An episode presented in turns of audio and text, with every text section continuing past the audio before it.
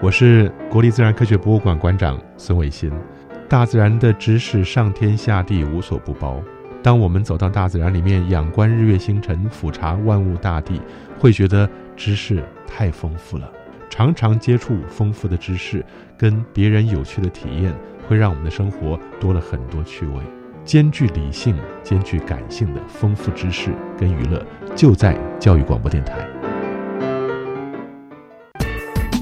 我好喜欢化学哦，希望未来能在化学方面做点对人类有帮助的事。不用等到未来，你现在就可以参加绿色化学创意竞赛，还有机会获奖哦。为了响应减毒、减害及环境保育，教育部与行政院环保署联合举办绿色化学创意竞赛，即日起到九月三十号受理报名，欢迎高中高职学生踊跃参赛。以上广告由教育部提供。爱心无国界，齐心做公益。创世基金会，谢谢您。FB 搜寻创世基金会，Love transcends borders. Let us participate in charity together. The Genesis Social Welfare Foundation thanks you. Find us on Facebook at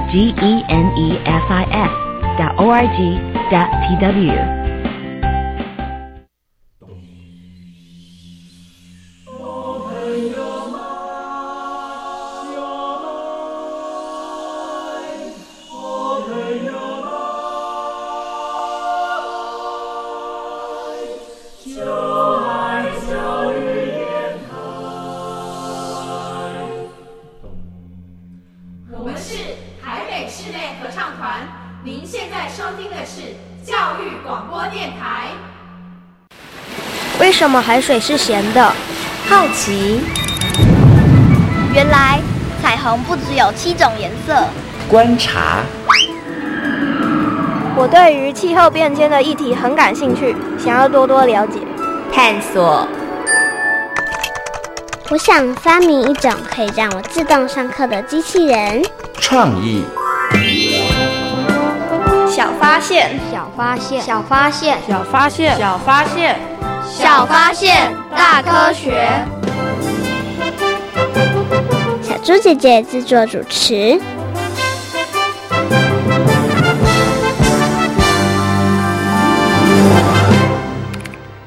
传统的灯泡通常每几个月就要换新的，但美国加州利佛摩六号消防站的一颗灯泡，自一九零一年启用，迄今已有一百一十六年。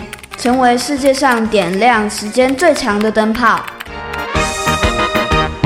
小发现，别错过！大科学过生活，欢迎所有的大朋友跟小朋友收听今天的《小发现大科学》。我们是科学小侦探，我是小猪姐姐，我是光宇。很开心呢，又在国立教育广播电台的空中和所有的大朋友、小朋友见面了。刚刚呢，在我们的科学生活大头条里头呢，听到了一则新闻，哇，居然有一颗灯泡，它使用了一百一十六年呢，真的是太惊人了。请问一下，光宇，你？有没有观察过你们家的灯泡可以使用多久啊？嗯，大概一年到两年。嗯，没有办法到一百一十六年，对不对？对啊，超过五年都很困难了。嗯，真的。那你有没有看过爸爸妈妈换灯泡呢？有。嗯，那你知道怎么样才是正确换灯泡的方式？就是呢，把电源关掉，然后把旧的灯泡摘下来，再把新的电泡装上去。哎，完全正确哦。很重要的步骤就是一定要把电源关掉。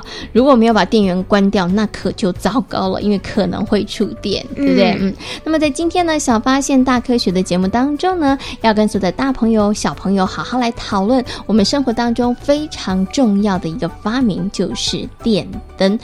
光宇，请问一下，你觉得电灯的发明重不重要？非常重要，哎，为什么非常重要？如果没有电灯的话，我们晚上不能工作，也不能看书，看电视眼睛也会坏掉。哎，没错，没有电灯，我们真的好多事情都不能做哦。所以有了电灯之后呢，我们的夜晚才能够像白天一样的美丽哦。那你知道灯泡是谁发明的吗？是爱迪生。答对了。那你知道爱迪生是在什么样的情况下发明电灯的吗？嗯，这。个我不太清楚。哦，你只知道发明电灯的是爱迪生，对。然后他是怎么发明的？在这个发明的过程当中遇到哪些困难，不是太清楚哦。没关系，我们现在呢就先请科学侦查团来帮忙调查一下哦。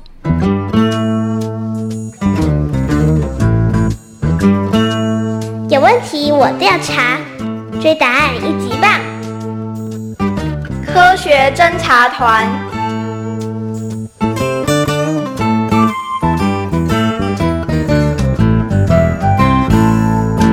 古早时代的人们过着日出而作、日落而息的生活。每到夜晚的时候，人们就只能够靠着微弱的烛光和月光做事情。自从福达发明了电池之后，科学家们就不断的思考如何能够让电成为发光的动力，好让人们的夜晚能够像白天一样方便。我们该如何用电发光呢？许多科学家都在动脑筋，看来不是一件容易的事。哎，如果有朝一日电真的能发光。那么人们的生活一定会产生巨大的变化。没错，我们啊就不用再过着日出而作、日落而息的日子了。到底该如何让电发光呢？在科学家的努力下，不久后出现了一种弧光灯。虽然它能够在夜晚带来光亮，但是它使用起来并不方便，同时成本也很高。所以并没有普及推广。利用电发光并不困难，但是到底该用哪种材料好呢？电流通过钨丝的时候，把钨丝烧到了白热化的程度，这个时候啊就会发出亮光来。但是该用什么材质才能够不被烧坏呢？嗯，这真是个伤脑筋的问题，我们得再多找找。如何找到适合的灯丝材料，成为制作电灯时候的关键问题。有人首先想到了用白金来做灯丝，但是经过实验发现这根本行不通，因为电流太大的时候，白金会马上融化；如果电流太小的话，那么电灯根本不会发光。后来又有人用细碳丝做灯丝。结果电流一接通，刚放出光亮，细碳丝马上就被烧掉了。爱迪生也努力的寻找解决的办法。我想这一次应该可以了吧？爱迪生，你已经试过了好几次，万一这次也失败的话，那就重新再来啊！一次次的失败，反而让我离成功越来越近。我真不知道该佩服你的决心，还是要笑你太傻了。虽然爱迪生失败的次数很多，但是他还是没有放弃。透过大量的实验，爱迪生想到了利用碳化的棉丝来制作灯丝。我想利用碳化的棉丝，应该能够成功吧？真的吗？真的可以吗？试试看就知道了。一八七九年，爱迪生第七千八百九十五次的实验开始了。爱迪生将碳丝装入灯泡，抽光灯泡里头的空气，然后接口密封好。紧接着就是通入电流了。爱迪生认真的注视着灯泡，灯泡里的白炽灯被点亮了，而且还持续了好久的一段时间。总共有四十五个小时，太好了，太好了，我们终于成功了！爱迪生，恭喜你，你终于成功了，你的辛苦没有白费，现在你可以好好休息了。不，我要更加努力，让家家户户的夜晚都亮起来。为了普及电灯照明，爱迪生再接再厉，后来他发明了火力发电机。创立了供电照明系统，把电力和光明同时带入了家庭。爱迪生的同事库利奇成功的将钨丝制作成灯丝，大大提高了电灯的寿命和发光的强度。因为爱迪生的努力，现在人们才有精彩的夜晚生活呢。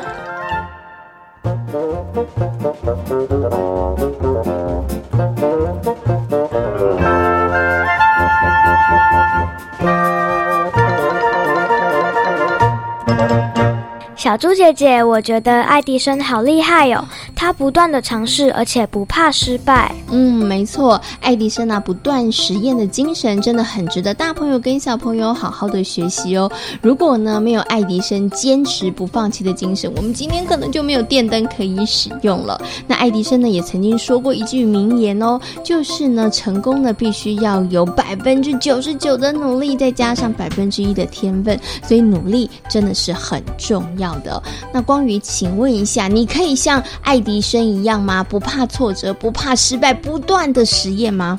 嗯，我觉得应该很困难。为什么很困难？因为听起来就很累，因为你会觉得好像好辛苦，是不是？对呀。可是小猪姐姐要告诉你，如果啊大家都怕辛苦的话，我们可能生活当中好多的事物就没有办法被发明，那很多的事情我们也就没有办法做成功哦。所以呢，虽然呐在不断的尝试的过程当中是很辛苦的，可是啊一定要给自己加油打气，再坚持一下下，再坚持一下。下，那距离成功就会越来越靠近哦。好，那刚刚呢，跟所有的大朋友小朋友分享的呢，就是爱迪生发明电灯的故事哦。因为有了电灯，我们可以在晚上生活；因为有了电灯，所以呢，晚上的时候我们会看到很多漂亮的夜景。请问一下，光宇，你喜欢看夜景吗？喜欢。为什么喜欢看夜景？因为有高楼大厦，很漂亮。嗯，对。然后呢，就不同的灯光，对不对？对啊。不管呢，你是在晚上。的时候搭飞机，或者是坐车经过高速公路，我看到万家灯火呢，这个盏盏的灯点亮的时候，其实是非常非常美丽的图案哦。那关于你知道我们生活当中电灯有哪一些形式吗？灯泡、LED 灯、日光灯。嗯，没错。那你知道你们家现在大部分用的是什么灯吗？灯泡吧。哦，是灯泡，是不是？嗯，那有很多的小朋友家里呢，有用灯泡，也有用 LED 灯。那有的呢，也有用日光灯哦。好，那除了我们刚刚讲的那些形式之外，还有哪一些呢？那这些呢，不同形式的电灯，它们发光的强度是不是也有一些差别呢？啊，发光的原理是不是都一样呢？接下来呢，就进行我们的科学库档案。为大家邀请到了国家太空中心的科学 X 博士，来为所有的大朋友小朋友进行解答哦。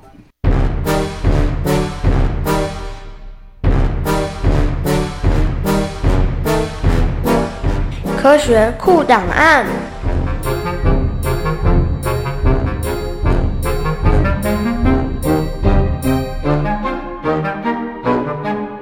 以前呢，农业社会呢是日出而作，日落而息哦。在没有电灯的时候，大家晚上其实是没有办法活动的。但是呢，有了电灯发明之后呢，真的是越夜越美丽哦。大家呢可以开始在晚上的时候，不管是念书或者是从事一些活动哦。所以呢，电灯的发明对于我们的生活来讲，真的非常的重要。不过，小朋友，你有没有想过电灯为什么会亮呢？那么，在今天的科学库档案的单元当中呢，同样的为大家邀请到科学。X 博士呢来到节目当中哦，跟所有的大朋友小朋友好好来谈谈电灯它为什么会发光的原理，同时呢也跟大家来介绍我们生活当中常常看到的几种呢会发光的灯泡哦。那首先呢，先给我们的科学 X 博士问声好，Hello，科学 X 博士你好，好，各位大朋友小朋友大家好，我是科学 X 博士。嗯，请问一下科学 X 博士，为什么电灯会发光呢？哎，大家如果注意看啊，在电灯泡没有发光的情况下，你把它靠近来看。电灯泡里面一条很细很细的线，那条线其实是钨丝。嗯，那我们今天电灯泡底下的会有这个外面可以好像锁那个纹路的那个金属的一个环状的周围，还有底下有一个金属的接点。嗯，这两个接点其实就接到这个钨丝的两端啦。所以当我们把电灯泡锁到我们的电灯泡的灯座上面的时候呢，这边就会通电。通电的结果，我们电流通过了我们这个钨丝的时候，会产生光跟热，而这个过程中就可以达到我们这个电灯泡可以照明的这个效果了。是好，那刚刚科学 X 博士讲的呢，应该就是那种传统的灯泡，对不对？小小的黄黄的，对不对？但是日光灯也是用同样的原理，然后所以它才会有光的嘛？哦，不是哦，日光灯比较不一样的是，它在两端的时候，它是打一个比较大的电压，然后把里面的一些化学物质。变成蒸汽化之后，让它可以通电，产生一个一个像是电浆一样的一个状态。这样的过程中，那些里面的带电粒子打到我们日光灯这个灯管内侧的荧光剂，然后再产生发光的。所以这两个的发光原理其实不太一样。对对。不过刚刚的科学 X 博士说，日光灯它其实比这个传统的灯泡省电一点。但是现在呢，大家知道更省电的叫做 LED 灯。没有错，没有错。可是呢，LED 灯它会发光的原理是不是又跟灯泡还有日光灯又不一样？哦，这个又是另外一种完全不同的发光形式。当然，我们要在这个节目里面跟大家解释这个 LED 跟电灯泡还有传统日光灯的发光也可能不太容易了。LED 基本上它是一个叫做二极体的东西。那这个老实讲，它可能要在高中以上的物理才会学到。不过它。我们强调说，LED 可以省电的最主要的一个功能就是，大家去感觉一下哦，你的电灯泡在使用的时候，还有我们的传统的日光灯在使用的时候，你去摸它，你感觉是热热的，对对对对。所以，我们无形中在提供它电能的时候呢，它除了发光之外，它还发热。也就是说，它在整个发光的过程中，有很大一部分的能量是提供给发热了。但是，我们 LED 的主要的就是，它把所有的能量，大部分的能量都拿来发光。是对，所以。没有太多的能量耗散在发热上面的话，自然而然就会比传统电灯泡来的省电很多。哦，所以就是为什么 LED 灯会比较省电的原理了啦，对不对？哈。可是呢，也有人讲说啊，使用 LED 灯的话比较不会近视。请问一下科学博士，这是真的吗？这个这样说了，比较不会近视。我们刚刚说的电灯泡跟日光灯，如果说你今天说。现在我们大家都很讲究，有些台灯它强调说，我们今天光源不会闪烁，或者是光的颜色呃偏黄或偏白，这些东西可能说在医学上对我们今天眼睛的使用造成疲劳的感觉，真的会有一些差异。可是呢，最主要会造成近视的原因，其实还是来自于我们长时间使用眼睛，或者是在近距离长时间的阅读。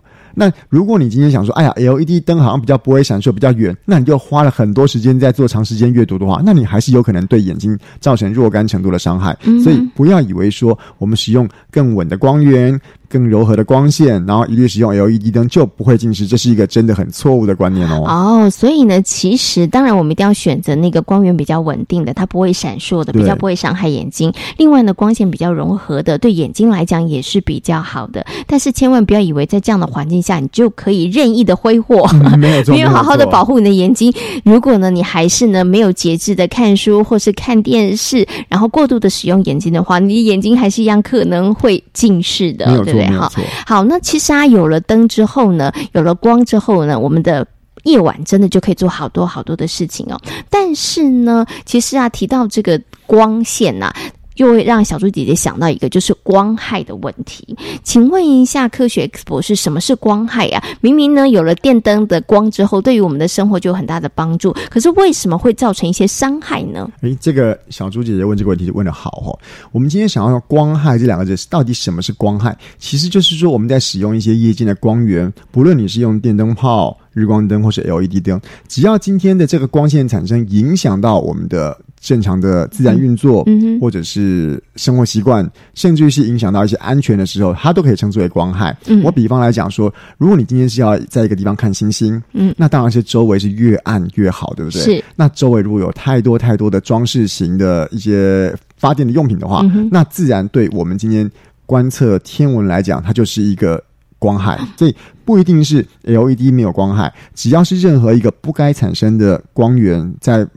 会影响到我们今天的生活也好，安全也好，这些东西通通可以称之为是光害。嗯，刚刚的科学博士讲到的这个光害呢，可能是对于我们的生活来讲会有产生一些影响哦。不过小猪姐姐知道啊，光害其实也会影响那个动植物的生态。对，因为像萤火虫呢，为什么越来越少？就是光害越来越严重 了。其实也是让萤火虫越来越少一个很主要的原因哦。好，所以呢，这个就是大家呢在享受呢这个电灯带来的这个好处的时候呢，其实。实也是要稍微留心跟注意的，因为它真的也带来了一些对于我们生活当中不好的影响哦。好，那最后呢，想请问一下科学 X 博士啊，就是家里面呢，不管是灯泡、日光灯还是 LED 灯，它总是会有寿命的，它都会有用坏的时候。那用坏了之后呢，到底这些电灯啊、这些灯泡应该怎么处理啊？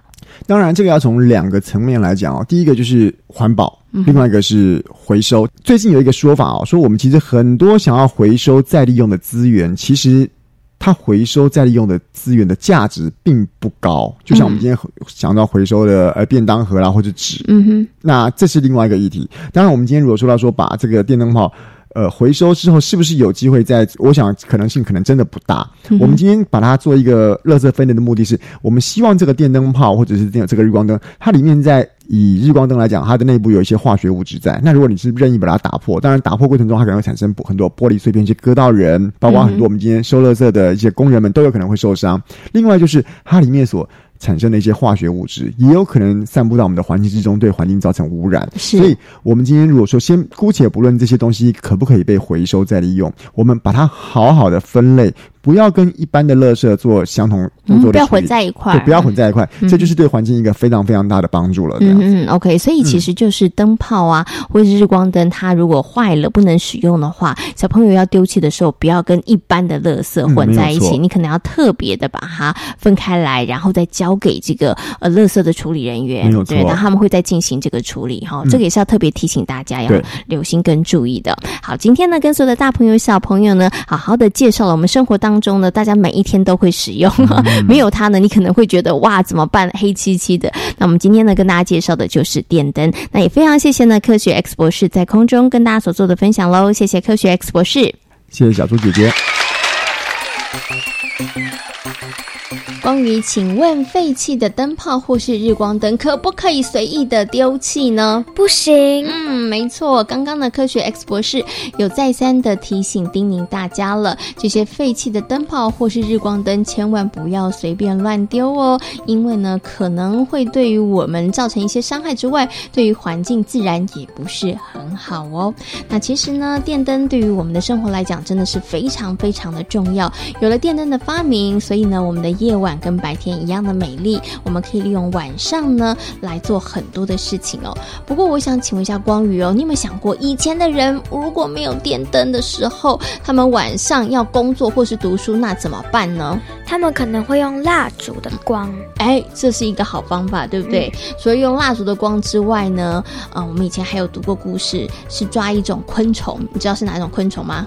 萤火虫，没错，利用萤火虫身上的光，然后来发光。还有呢，也曾经有这个书生呢，是利用雪地里面的光反射的光，然后来读书哦。所以呢，以前的人想要利用晚上的时间工作或是读书，哇，要想好多的方法，而且这些方法并不是非常的方便，对不对？对。你会想要抓萤火虫，然后抓很多萤火虫，用萤火虫的光来读书吗？不会，因为现在已经有电灯了。对，所以以前的人好辛苦，对不对？对啊。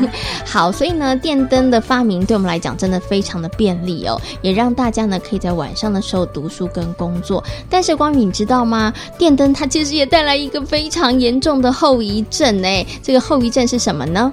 近视眼。嗯，没错，大家的视力都变差了哈。那其实近视眼是一个，那也有可能呢，其他的呃大朋友跟小朋友呢，因为晚上呢呃过度的使用这个眼睛，可能也会对眼睛造成一些伤害哦。请问一下光宇，你有没有近视？眼啊，有一点耶。哦，所以你是晚上看书看太久了，还是看电视看太久了？看手机看太久 啊，这样子很不应该哦。应该呢要减少这个时间呢，要好好保护你的眼睛哦。提到了保护眼睛，请问一下光宇，你有什么保护眼睛的好方法呢？不要使用太久，而且要保持适当的距离。嗯，没错。然后呢，其实啊，在使用电灯的时候，光源一定要充足哦。那除了我们刚刚讲的这些之外呢，要如何妥善的利用电灯，还有来保护自己的眼睛呢？接下来呢，我们就来听听看今天的科学生活，Follow me，来告诉所有的大朋友跟小朋友哦。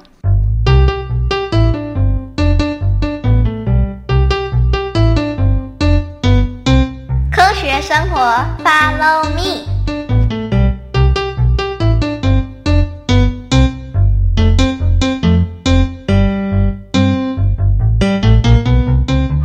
真的有用吗？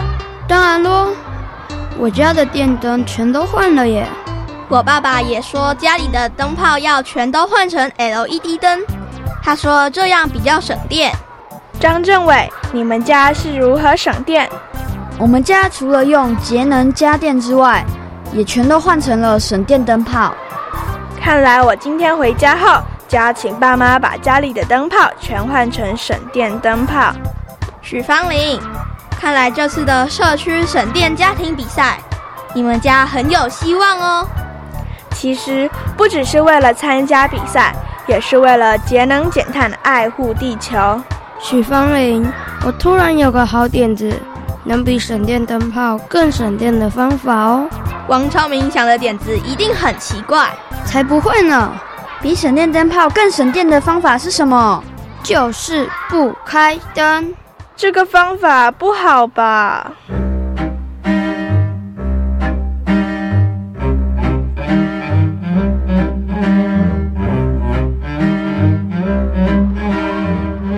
我就说那是个好点子。王超明，没头没脑的，你在说什么？我上次不是说不开灯比省电灯泡更省电吗？你们知道吗？欧美国家真的就提倡不开灯。这怎么可能？王超明，你应该搞错了吧？晚上不开灯要怎么做事？哎呀，我说的是日光节约时间啦。日光节约时间，那是什么？因为夏季的时候天亮时间早，所以欧美国家就会把时间往前调早一个小时，让大家可以利用日光充足时多做点事。这么做，不就是鼓励大家不开灯？原来如此，我觉得这个点子挺不错的。对啊，这么一来就能减少开灯，节约能源。也许我们也能在夏天的时候来试试，早起不用灯，也能让身体健康，一举数得哦。我就说不开灯是个好点子啊。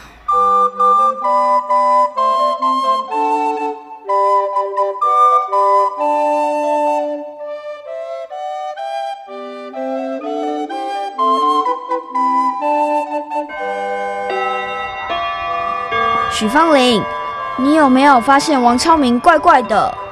嗯，他一直揉眼睛，有时还不跟别人打招呼。他会不会生病了？他才没生病呢，他是近视。什么近视？王超明该不会是为了节约能源，所以在家里看书、看电视都不开灯吧？才不是呢！你们怎么可以背着我讲我的坏话？我们才没有，我们是关心你，王超明，你怎么会近视？该不会是不开灯惹的祸吧？不是，医生说应该是眼睛使用过度，没有适当休息，所以我才会得到近视眼。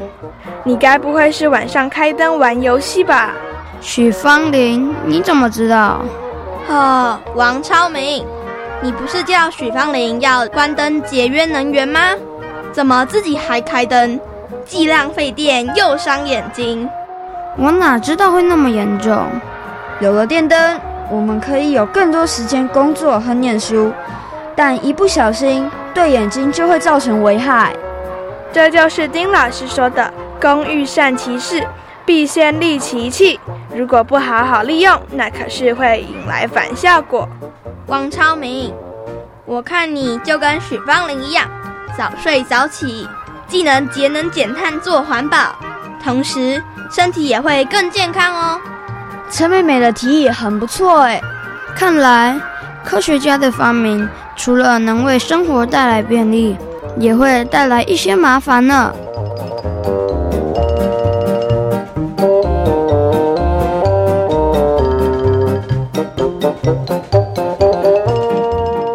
在今天小发现大科学的节目当中，跟所有的大朋友小朋友讨论到的主题就是电灯。请问电灯是谁发明的呢？爱迪生，嗯，没错哦，电灯的发明呢，对于人类的生活产生了非常大的改变了。我们开始可以在晚上的时候工作或者是读书哦。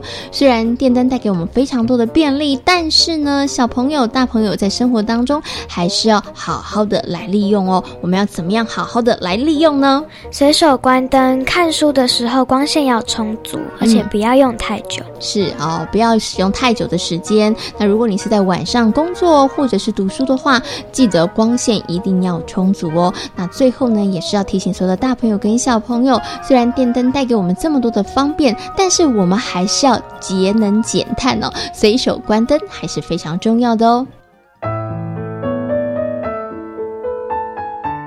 小八线别错过。大科学过生活。我是小猪姐姐。我是关于感谢所有大朋友跟小朋友今天的收听。欢迎所有的大朋友跟小朋友可以上小猪姐姐游乐园的粉丝页跟我们一起来认识好玩的科学哦。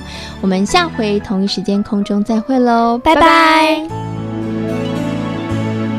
春天有的心情。